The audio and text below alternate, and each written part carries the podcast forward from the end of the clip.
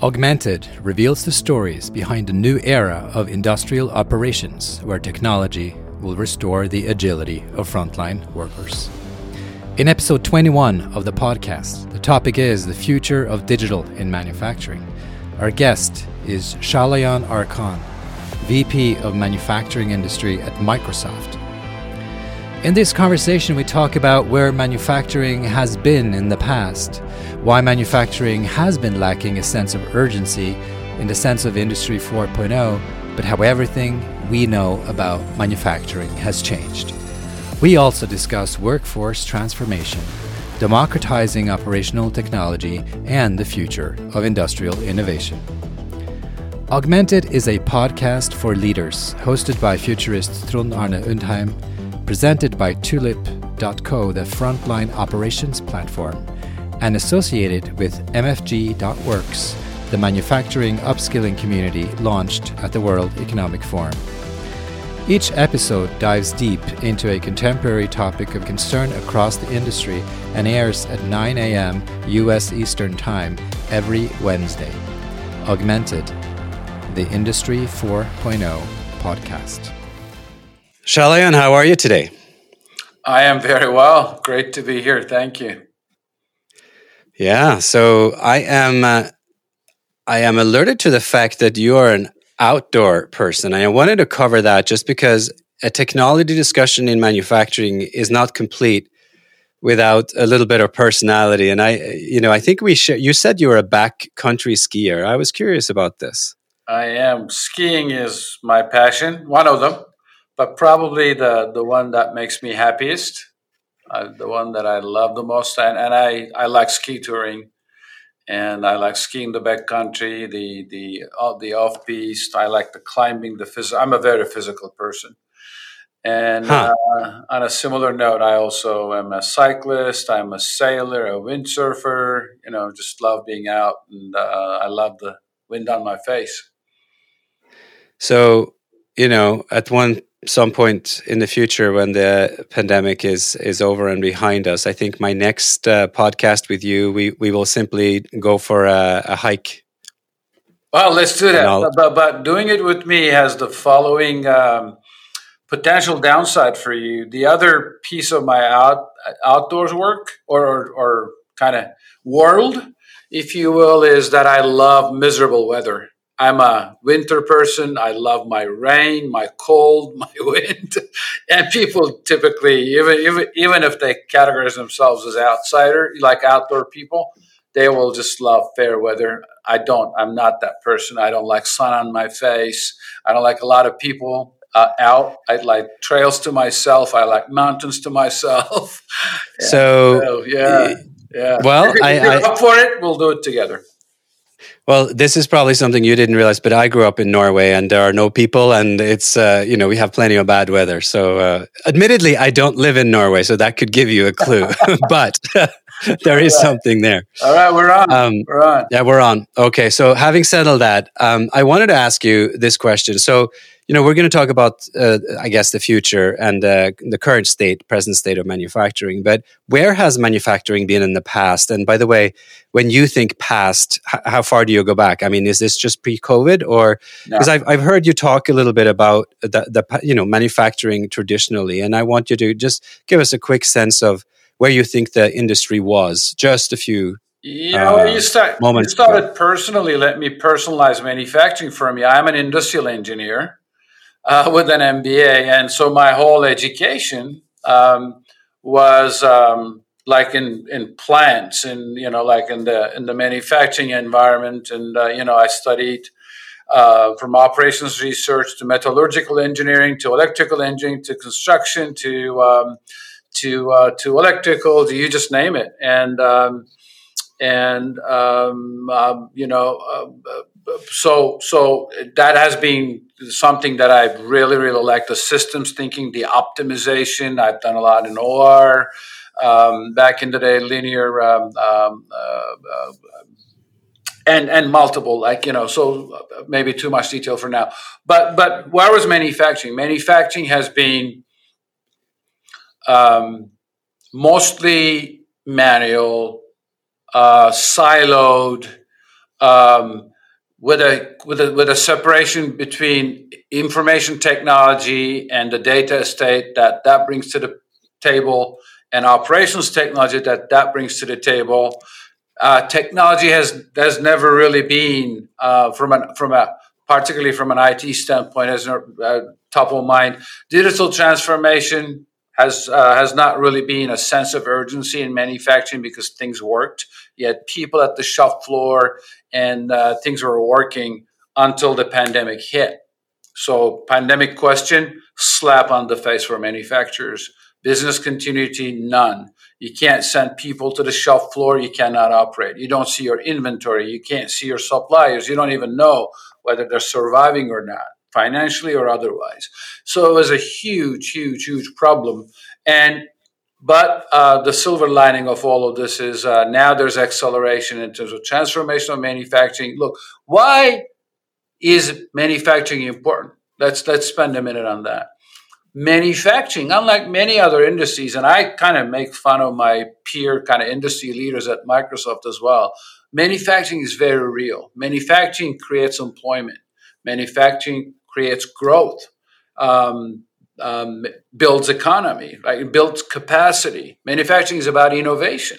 Manufacturing is about competitiveness.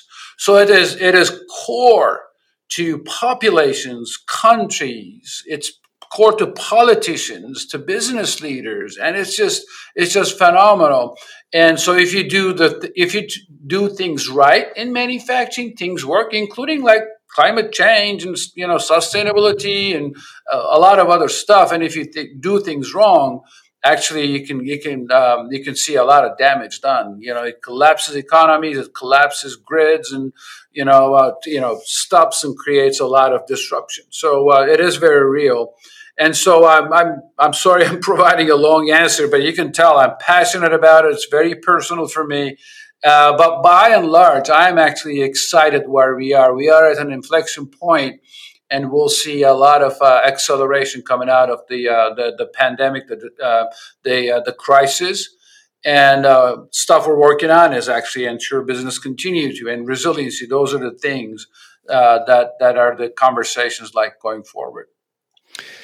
Çağlayan, I wanted you took me in a in an interesting direction. I was just thinking as you were speaking, right before we go to the in, the inflection, it's actually not just a little bit surprising, but actually quite surprising that there haven't been any reported massive disruptions due to the pandemic. Right? If you think about the, all of these mission critical systems that we have around the world in every manufacturing related industry, how do you explain because you as you were saying you know historically and some of these silos are sort of still there although you know obviously uh, we, we are at this inflection point so some have already transitioned but how do you explain that we haven't had more horror stories? And by horror stories I guess I mean, you know, operations completely collapsing or I guess grids falling apart or, you know, that one manual worker couldn't go in. So X happened that they had never, never thought about. Why haven't we heard anything like that? Are those um, stories going to come out, do you think? Or did nothing seriously happen? Well, it, happened. I know for a fact because once this has started, I started calling down on my customers. Like, you know, how are you doing? What do you need? For one, I think that at the at the kind of from a table stake standpoint, I mean, we've seen a massive teams uh, teams deployment because people wanted to communicate. They want they wanted continuity in terms of uh, like being able to talk to one another, being able to um, uh, work, and then work from home, of course, because they couldn't go to um, uh, to their plants or to their offices. So uh, there was a lot of uh, there was a lot of um, um, I'll say pain. There was a lot of disruption. I talked to some of my customers, and they were like, billions of dollars are tied in inventory, and we have no idea where that sits. Um, again, you know, they're con- disconnected from suppliers as well as their customers.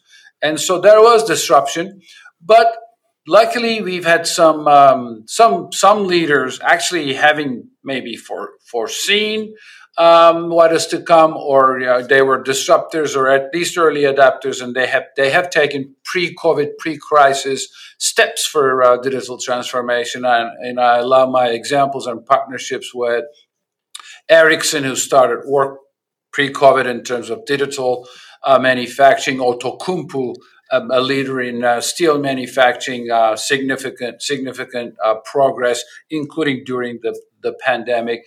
Airbus, uh, Unilever. I mean, those are like leading examples. Only some of them. Um, but you, you, know, you look at the uh, World Economic Forum Global Lighthouse Network.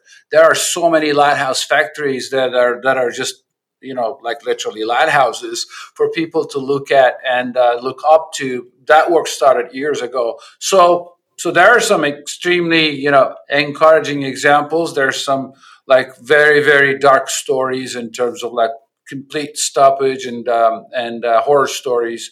But by and large, we are at a good place in terms of we understand the issues and we understand how to deal with them.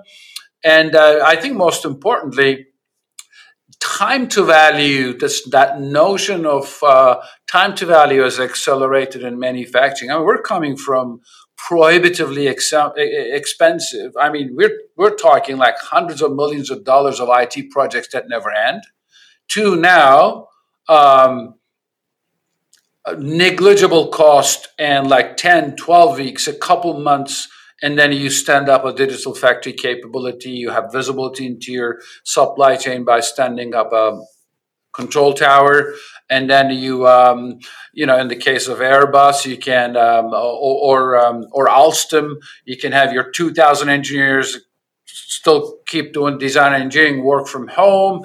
You know, uh, examples go on, but um, I, you, know, um, it is a it is a we understand the issues. We have very quick um, uh, ability to uh, uh, to build capability to um, to show that you know stuff works and uh, you can you can operate remotely, etc., etc. But yeah, so, um, but would you say that this is the definite end to? I guess what you were alluding to is kind of this pilot purgatory. Is it the is COVID the definite end to pilot purgatory, or is it just that this particular situation was so serious that everybody kind of scrambled and and most of them got it right, or would you say that I, I, guess possibly because once you have made this transition, you know that that that's the that is the hard work. Uh, do you think that um, these pilots that were everyone was waiting for uh, will that problem disappear because you have people have learned that you know this is not the way to introduce technology? So you sort of learned it the hard way. Oh well, my view is if you take a step back, Trond. Um, here's here's how I see it a hundred years ago, we were by and large an agricultural society. Today, uh, and, and we had like 50% of the workforce in, in agriculture, right? Today, we are by and large an industrial society, and we have like 2% of the workforce in agriculture, and we brought everyone along in terms of the industrial age.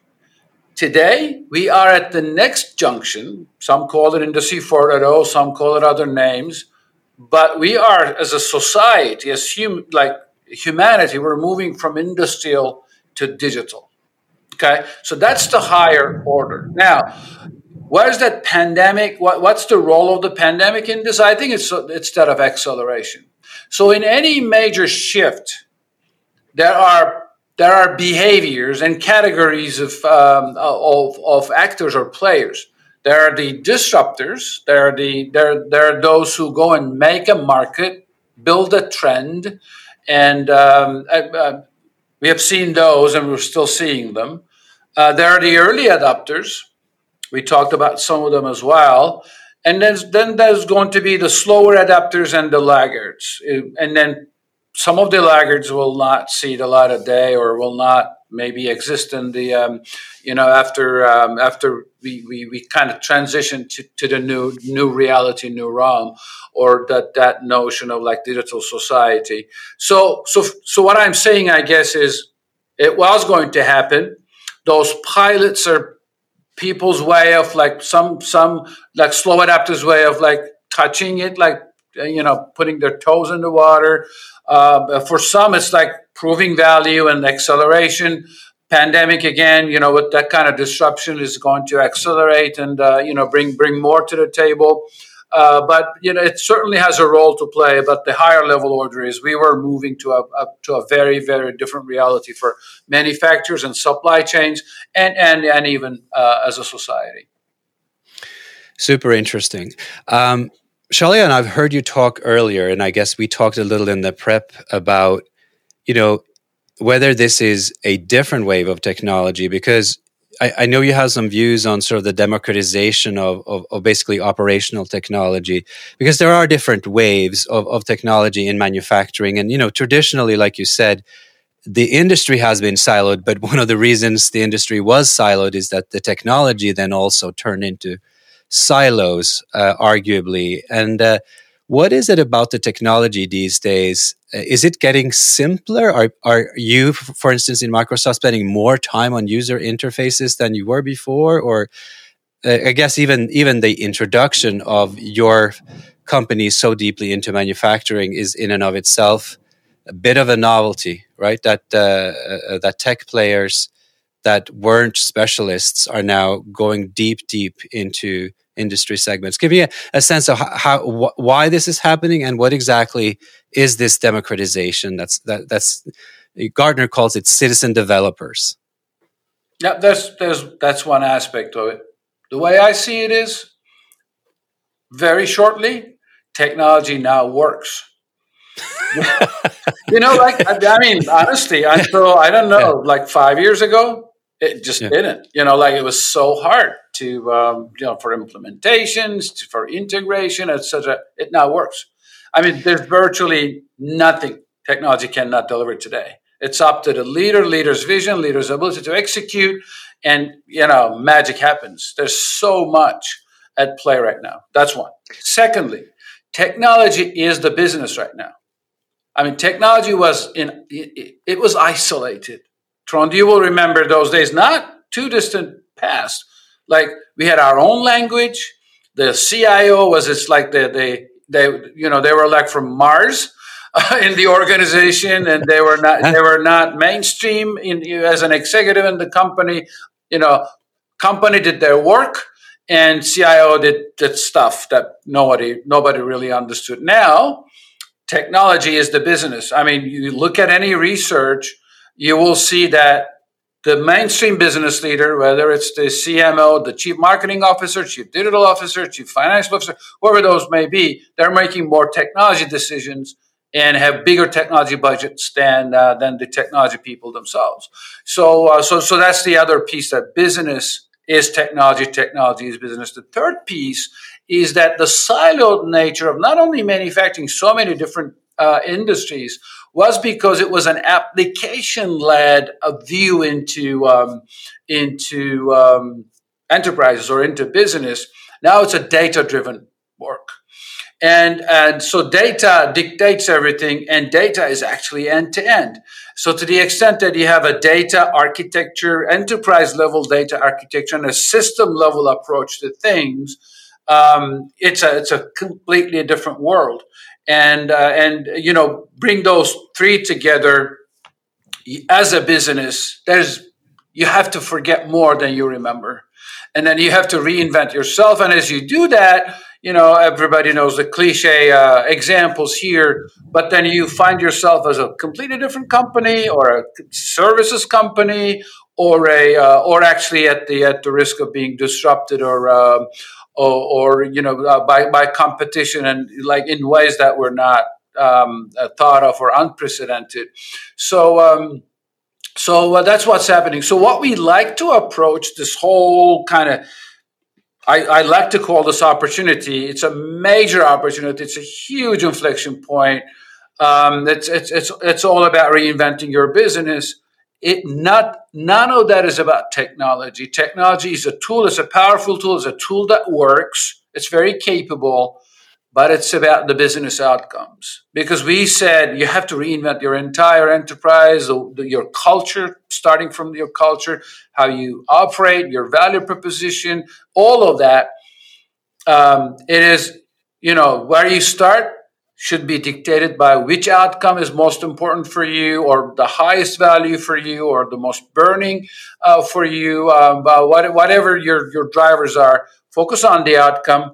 Go back to where to find the relevant data for it and get to that in weeks literally seriously in weeks and get to the next outcome the next outcome. And don't forget the people and culture. It's all about the, the people piece and we can talk about that later. I think we should, um, but but that, that, that those are the things that I will say to your technology question. Position that's, that that's as a tool, focus on data, uh, lead with culture, and uh, and always um, the, you know um, uh, major prioritizations on the outcomes you want to drive. Uh, you said lead with culture. Um, but it's not just company culture i guess. It's the the the whole nature of the skills that are now needed in this new workplace. Are, a lot of people are saying that that that is changing and that the workforce needs are changing. So you initially said well technology now works. So that's true but what are the skills that that then are needed? So okay technology is easier uh, but what are some of the tasks that are, I guess, less relevant because of this influx of, it industry four type technologies? And what are some of the skills that are more relevant? And what, you know, the worker, the frontline worker of the future, what should they be focused on? And, and what do your clients, what are they starting to teach their, their workforce? Great question. Um, I will say at the highest level, Trond, um, it is a it is a data driven culture. I mean, in manufacturing, maybe other businesses and industries as well, we we kind of operate on the basis of past successes, habits.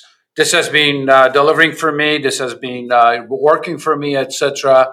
Um, or you know, ex- experience. You know, like you know you, you kind of listen to stuff you kind of watch stuff you anticipate stuff and you, you're, like hey, i've been doing this for 25 years. None of this has anything to do with data because again we established that we, we were using less than 1% of our data at least at least in manufacturing. Now the, the biggest culture change is data driven and then and then once you once you uh, go to uh, data telling you what to do, data giving you predictions, data giving you uh, systems of intelligence, like the insights uh, in terms of you know what to do and when to do it and how to do it, etc. Uh, then then that dictates actually two things. Uh, again, I'm, I'm trying to stay at like come down to it from a uh, in terms of a hierarchy. Manufacturing had a skills gap, has a bigger skills gap in the face of digital all right. And we're not a, a, an attractive industry. The young generation does not see career opportunities in manufacturing. Actually, manufacturing is fantastic. It's again, it's real. It's it's innovative. It's you know. So uh, so we have to change that, and so we're working on it. And secondly, um, the existing jobs, even if they may still be the, the most important jobs in manufacturing, they those people have to learn new skills in terms of do it, doing it, doing their jobs using technology. Let's let's let's see a couple of examples, right? Um, you you talked about the frontline workers, first line workers, or your shop floor, like the real the the the very people who get the job done, right? They typically did not use any technology. They were all, mostly manual, what we called HMI, like human machine interfaces, old, you know, like very very um, you know. Um, kind of um, antique equipment, if if you will, blue screens, and you know, you, you, I think I think anyone who's close to manufacturing will know that use a lot of paper, etc. The, the the today's frontline worker is actually acting on data, acting on predictions, double clicking on the the, the modern interface, and uh, you know, responding to traffic lights, responding to alerts. You got to be able to do those, right? Uh, wearing, you know, like augmented or virtual reality uh, uh, devices. Uh, we call it mixed reality with, with, the unique technology that we have in, in terms of HoloLens and our, and our entire mixed reality platform.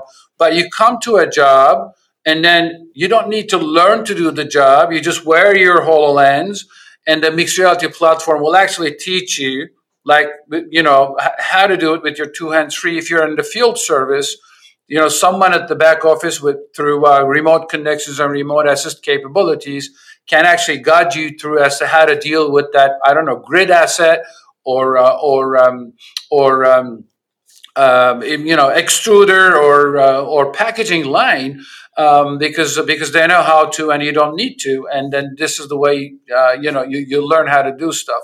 So i guess the gist of it is um, some jobs will no longer exist. You know most of the repetitive low valuated jobs can be automated. Robots uh, you know, uh, artificial intelligence and other other means in terms of uh, process automation, etc. Uh, most of the jobs, if not all of the jobs, will be uh, reskilled in terms of technology, and um, and then the, the highest level at the highest level, probably um, 75 million jobs will go away. Again, this is a, this is a World Economic Forum study 135 million new jobs will be created. What are those jobs? Data jobs, digital jobs, software jobs, and then uh, and then uh, you know how you do your uh, like design and engineering. You have to be able to understand AI generative design, additive manufacturing, 3D printing to be able to you know successful. Um, and so all of that is a call to action for universities, policymakers, corporate learning officers, for all of us um, and um, and uh, you know calls for partnerships to to to, to lean in and uh, and again I used the agriculture example bring everyone along from the industrial age to the digital age. It's a fascinating challenge and it's a big one. I was just curious. There, there's a lot of talk about middle jobs, meaning you know jobs that are somewhere between more than high school but less than traditional college. Uh, but then you also have a, an echelon above that, of course, which traditionally, certainly, Microsoft was hiring into, which is more high level cognitive jobs, obviously, with which required kind of bachelors and, and masters and PhDs in traditionally in computer programming. But I'm guessing now, eh, certainly in your field, in sort of hybrid engineering studies, where engineering plus IT, um, the middle jobs is a is a big challenge, even just from an operational point of view. It's hard to educate a billion people worldwide, or whatever it is that we have to continuously keep, you know, to keep the lights running, you know, lights uh, uh, uh, up. How is how is all that going to happen, and sort of what sort of effort does this require? Is it, I mean, can we use the existing institutions we have to do this, or do you foresee that um, it's going to be a lot more sort of like on the job type of training and digital all of training. the above i'll say all of the above uh, in the following way for one we're already working with like purdue university of wisconsin and many many universities and education institutions so for, for one manufacturing related jobs were kind of graduate jobs we're trying to bring that to uh, the, the curriculum to undergrad if not high school right so so so there's that so vocational training, etc. All of this is important. Secondly, we partner with like the National Association of Manufacturing in the UX, MxD, CESMII, um, obviously Tulip, and many others in terms of you know um, call to action and doing institutionalize it, programatize it. You know, uh, very very important for all of that.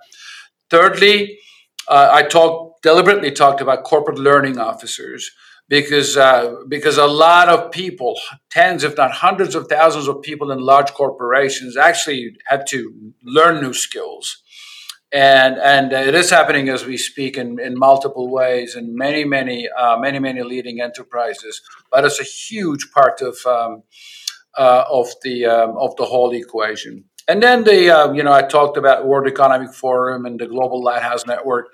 You know, programs like that actually bring it bring it to everyone's attention in terms of uh, you know what is possible and how how it works and how some kind of leading institutions deal with it. Now, which brings me to this notion of what I like to call arto possible. I think leadership at large, political leaders, enterprise leaders, uh, you know, any institution, education, like leadership at large has to understand what I call the art of possible. And that is how technology has already transformed everyone's lives and what, do, what is it that for leaders to, to do differently?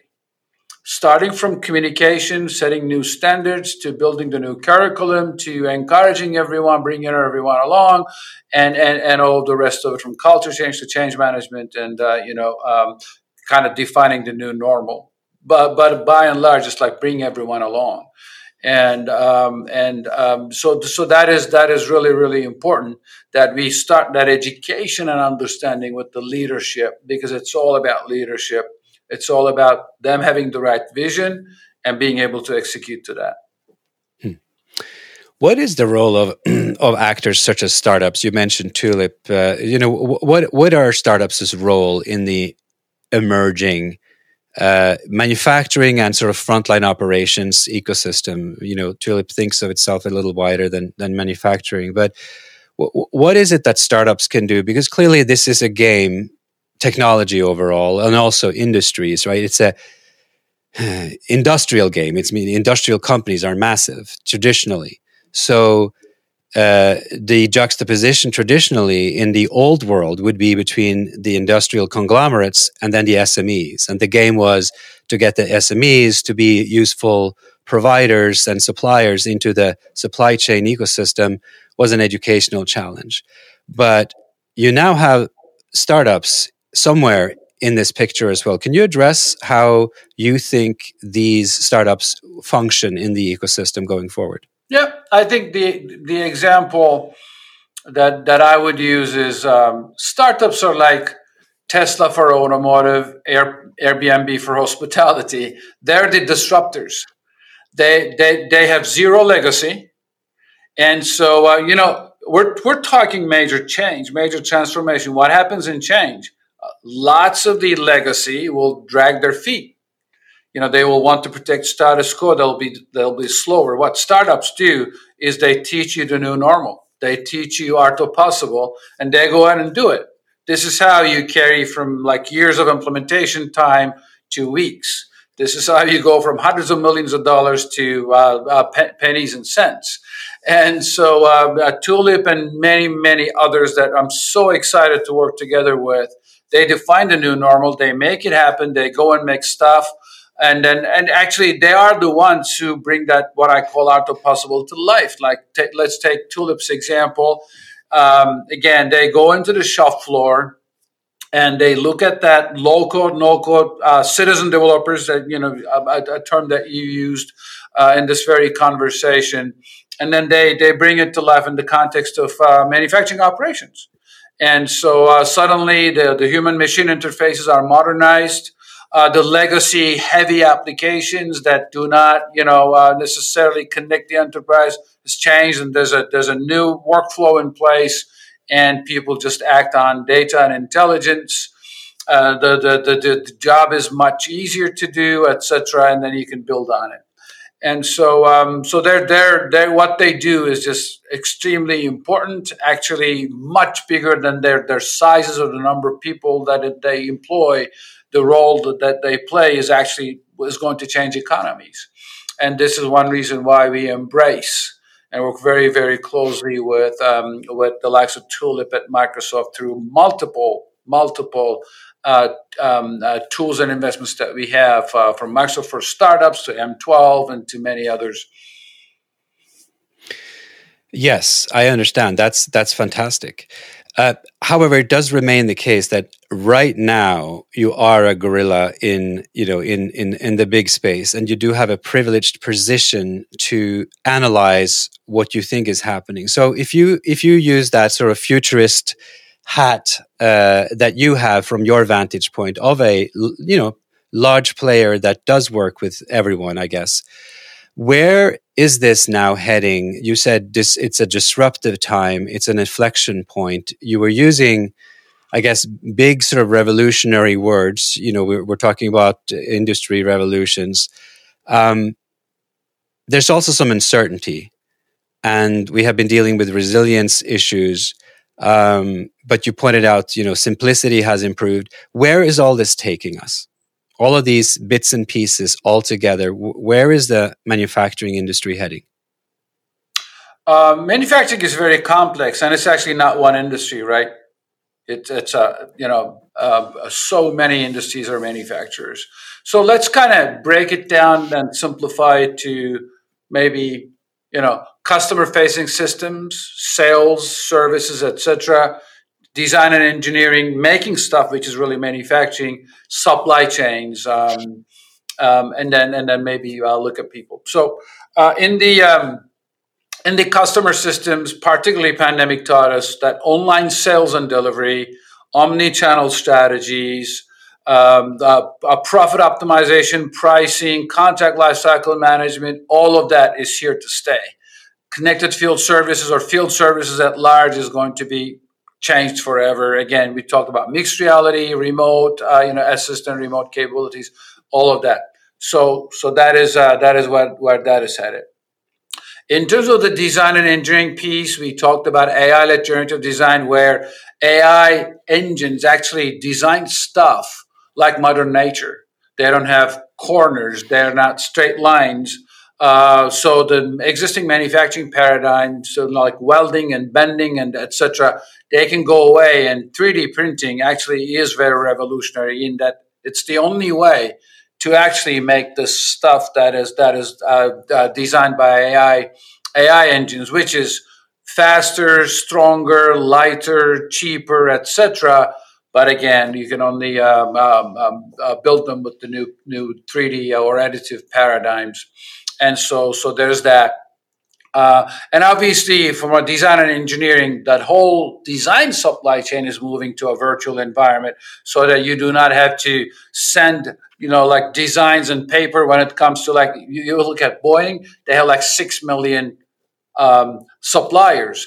So uh, you look at Rolls Royce, the same deal. And then what, what they do now is they send um, uh, uh, electronic drawings. You can validate, you can verify, you know the source is correct that you know then, then you can just keep building in the virtual environment then you can run simulations and tests i mean i can go on and on but that is completely disrupted and changed forever the manufacturing as we know it is moving to some call it a lights out manufacturing um, but this whole remote capability this this you know being able to uh, like business continuity without the people at the shop floor being able to you know uh, remotely operate you know ma- manage and like monitor your assets get predictions on them manage actually have predictions uh, visibility into your suppliers and be connected to their environment. Uh, digital twins and digital threads are actually um, you know uh, huge enablers from that uh, from that perspective.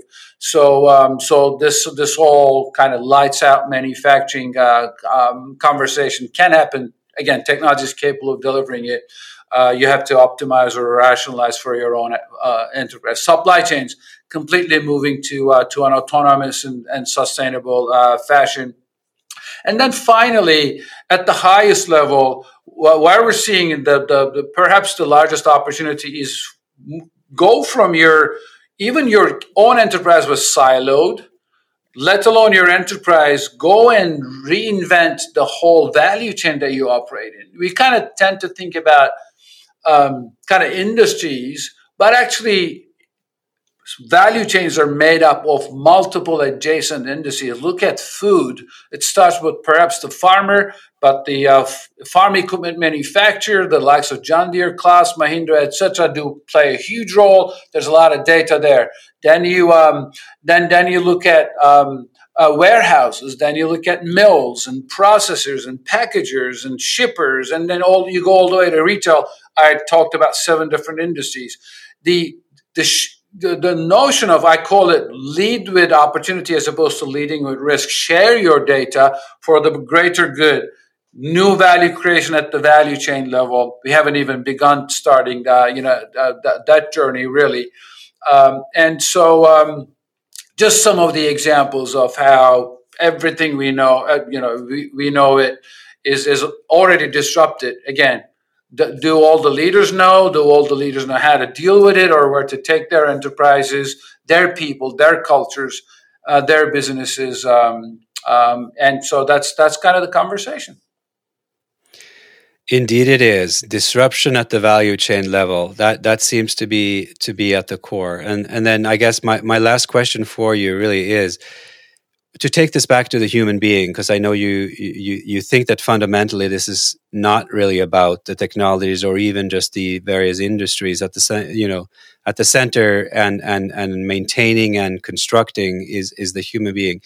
The augmented human capabilities that these new structures and technologies enable what does that look like? I mean, if you think augmented reality and mixed reality, HoloLens is like a beginning of that vision, but it seems like uh, we're arguably going from, you know, a, a day where uh, it, it, was the idea was sort of automate, but you have a, a vision of, of more augmenting, meaning you're su- you're supplementing the human as opposed to replacing them how do you see the human being in this picture? What, what is going to be the role of the human worker? Well, we, I mean, there's it's going to be a combination of vision and and maybe aspiration, but I'll say augmented society to uh, first because diversity and inclusion. Right? Let's start there. Let's bring everyone along. Let's not leave one person behind, wherever they may be, whatever background, and you know, like let's bring everyone along and as a society let's elevate everyone. Let's let's make everything accessible technology and data and education and health and water and safe food you know uh, all of that uh, uh, you know accessible to, to to everyone. The new set of paradigms actually create might create value at, at such a level in which we can give people more free time more fulfillment uh, provide better work-life balance, provide other means of um, you know seeking uh, reason and uh, and purpose in life, um, and uh, and communicate and uh, work together at very very different levels. And so all of that is just um, again. Um, I, I, think this whole kind of leader, art of possible, and what technology is capable of today, if we kind of put the people in, in the front, uh, in in the center, and um, and go from that, go from there. I think we can see um, we can we can remember these days as uh, as some of the best kind of um, inflection points in history. Wow, that's a great way to end. I thank you so much. This was uh, a, a, whirlwind of uh, of observations. I thank you very much. Thank you. You have just listened to episode 21 of the Augmented Podcast with host Trond Undheim. The topic was the future of digital in manufacturing, and our guest was Çağlayan Arkan, VP of Manufacturing Industry at Microsoft. In this conversation, we talked about where manufacturing has been in the past, workforce transformation, democratizing operational technology, and the future of industrial innovation. My takeaway is that the future of digital in manufacturing is enormously impactful. Yet, even deep digitalization will not make workers obsolete.